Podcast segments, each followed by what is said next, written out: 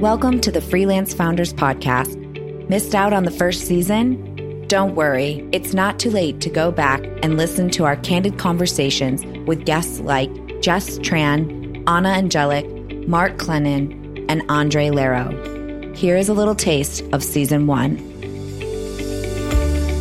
I think when you own your own business, it's so, so, so important to have values that you stick to because otherwise you're just a gun for hire and you're doing everything. And right. if you're going to create your own business and why not do it for things you care about? That's how I feel about it anyway. So for me, the values are one is just integrity and purpose in the mission, leaving the world a better place than we found it.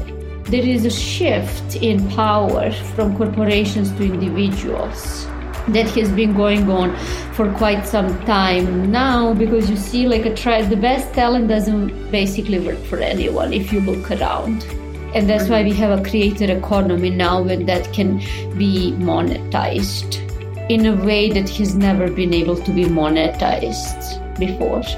But I know that my most talented friends, they either work for themselves or small groups of like minded right. people. I will find the inspiration in my work.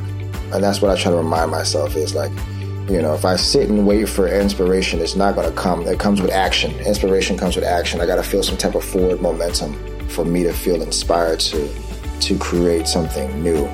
Just try your best as long as it's a problem that you can solve. Hold it, solve it, and keep it moving. Because if we keep passing on our stress to other people, it makes the day so much longer and makes us do emotional labor past the labor we already have to do, which sucks. You didn't know what you know now. And we can't see the future and we should not spend time analyzing the, the, the, past.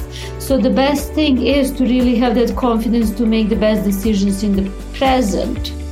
To hear more upcoming real conversations with industry leading guests, tune into season two of the Freelance Founders podcast, available wherever you listen.